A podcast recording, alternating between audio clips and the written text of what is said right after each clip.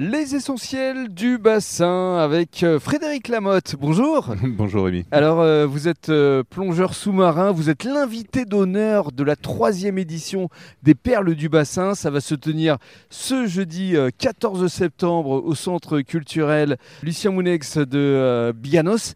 D'abord, qu'est-ce que ça représente pour vous justement d'être invité d'honneur de cette initiative qui met en valeur des talents éco-responsables? Ben Moi je suis ravi. Je suis ravi parce que plus je veux un peu avoir d'écoute sur la préservation du bassin. Et ce que je rencontre depuis euh, de nombreuses années maintenant, ben, euh, ça me comble de joie et je suis, je suis d'autant plus content de, voir qu'il y a de plus en plus de gens qui se rallient à ça. Absolument. Et alors justement, on va revenir à vous, à, votre plongée sous-marine, parce que ça fait plus de 30 ans maintenant que vous plongez ici sur le bassin d'Arcachon. On est justement sur le port de la Rosse, à deux euh, pas du musée de l'huître où vous exposez régulièrement. Qu'est-ce que vous pourriez nous dire du bassin d'Arcachon?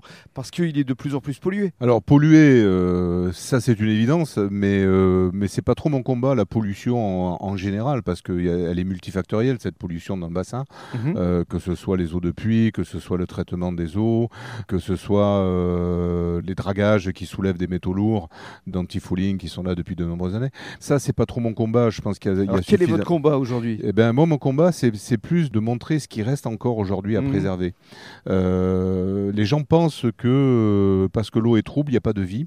Mhm. Et c'est totalement faux. Et je me suis rendu compte, la première fois où j'ai exposé, mais d'ailleurs pas très loin d'ici, c'était à la Teste, il y a cinq ans, je me suis rendu compte en fait que euh, les, gens n'imaginaient pas qu'il puisse y avoir ces beautés-là sous l'eau.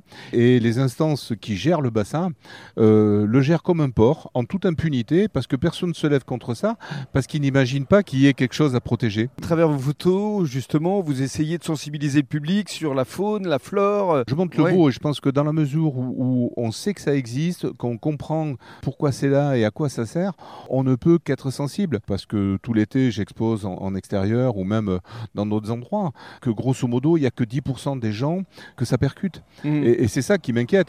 Alors, 10% c'est déjà bien, parce que les gens qui, arrivent encore à s'émerveiller, je pense que c'est aujourd'hui mmh. ceux qui seront acteurs de euh, la nature de demain. De la protection surtout du bassin. D'après vous, justement, euh, qu'est-ce qu'il faudrait faire pour euh, essayer de sensibiliser à la fois le public et les pouvoirs publics, les institutions.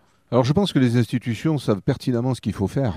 Le souci, c'est qu'il y a des grosses économies, euh, des, grosses sommes euh, en jeu, que ce soit euh, le tourisme, le tourisme, l'immobilier. Mmh. Donc ça brasse beaucoup d'argent et, comme dit quelqu'un que je connais très bien et qui a entièrement raison, c'est vrai que plus les enjeux économiques sont importants, plus les pressions sont, sont, grandes. Et forcément. Et alors justement, ce sera l'objet des perles du bassin, la troisième édition. Vous allez essayer justement de sensibiliser euh, à la fois euh, les personnes présentes et puis vous allez aussi parrainer ces talents éco-responsables puisque vous êtes l'invité d'honneur.